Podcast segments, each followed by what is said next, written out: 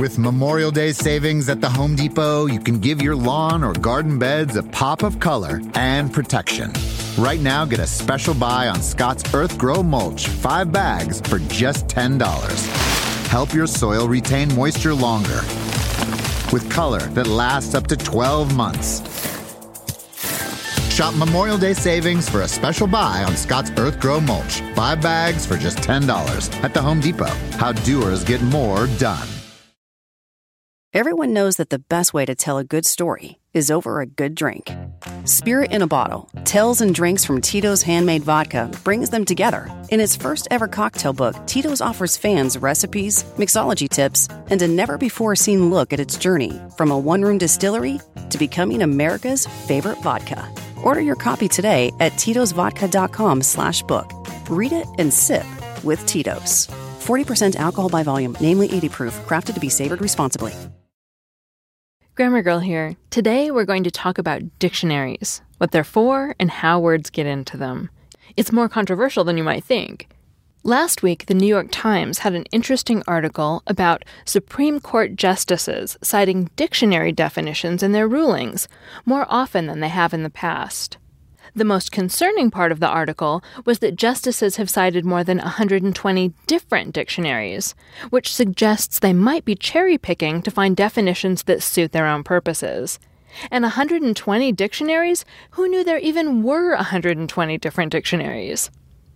Well, the article doesn't say, but it could be that justices are citing specialized dictionaries that cover just words related to medicine or international business, for example.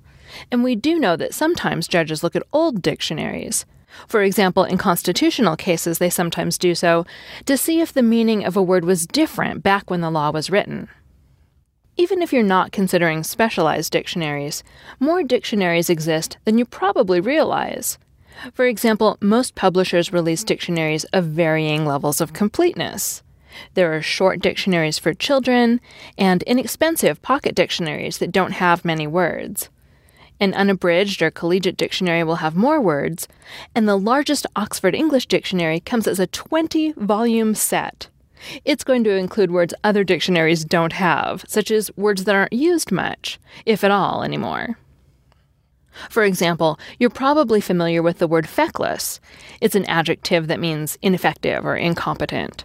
Well, it has an antonym, feckful, which you probably haven't heard because it isn't used much. You won't find feckful in dictionary.com or on the Merriam Webster Online Dictionary, but you will find it in the Oxford English Dictionary. A lot of people think dictionaries are like rule books, and that dictionary writers make judgments about acceptable and unacceptable words.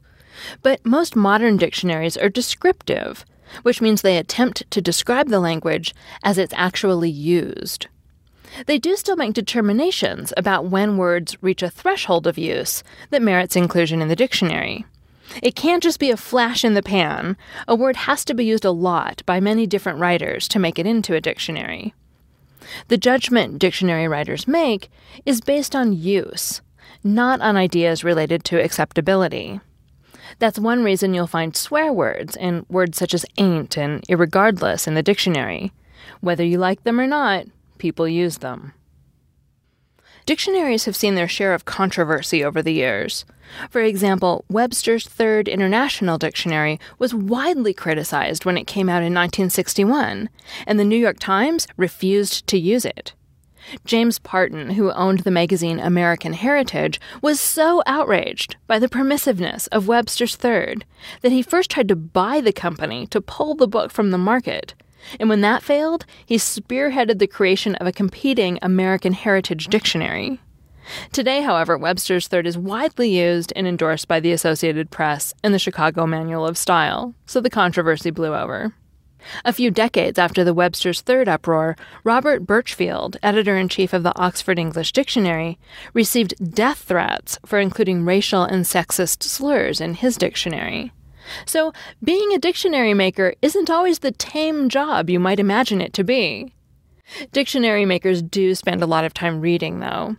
It's how they find new words and new meanings for existing words. According to the Merriam Webster website, their editors spend an hour or two a day just reading published materials such as magazines, newspapers, books, and electronic sources.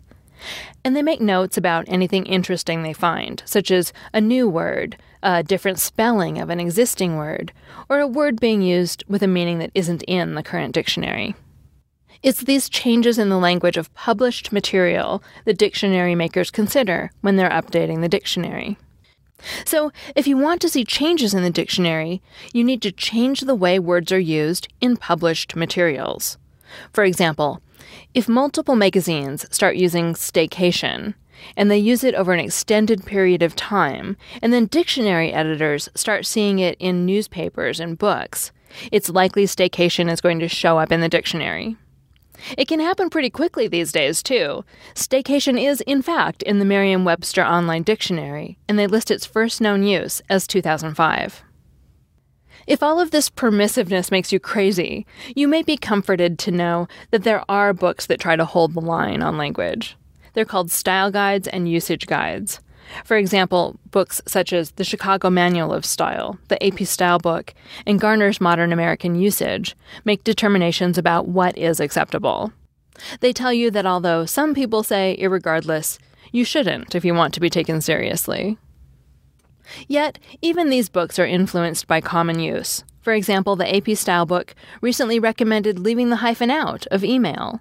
They said common use has gone so heavily in that direction that it wasn't worth trying to uphold the rule anymore. So, the next time you turn to a dictionary for a ruling about whether a word is acceptable or a real word, keep in mind that although dictionaries are incredibly useful, their role generally isn't to make decisions about good or bad words. Their role is to define and describe words that you're likely to encounter. I'm Mignon Fogarty, author of Grammar Girl's Quick and Dirty Tips for Better Writing and the Grammar Devotional. That's all. Thanks for listening.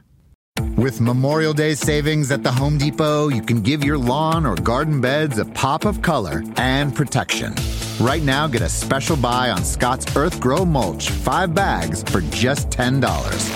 Help your soil retain moisture longer with color that lasts up to 12 months. Shop Memorial Day savings for a special buy on Scott's EarthGro Mulch. Five bags for just $10 at the Home Depot. How doers get more done. The Tito's handmade vodka was ice cold, condensation trickling down the copper metal shaker. It's gotta be fresh lime, they drawled. Tart, but balanced. They weren't normally this finicky about cocktail hour, but with Tito's, it had to be perfect. Simple syrup, the final ingredient the sound of shaking filled the room to the brim. For the perfect pour at next week's book club, try the Tito's Gim Literature. Find the recipe at titosvodka.com. 40% alcohol by volume, namely 80 proof, crafted to be savored responsibly.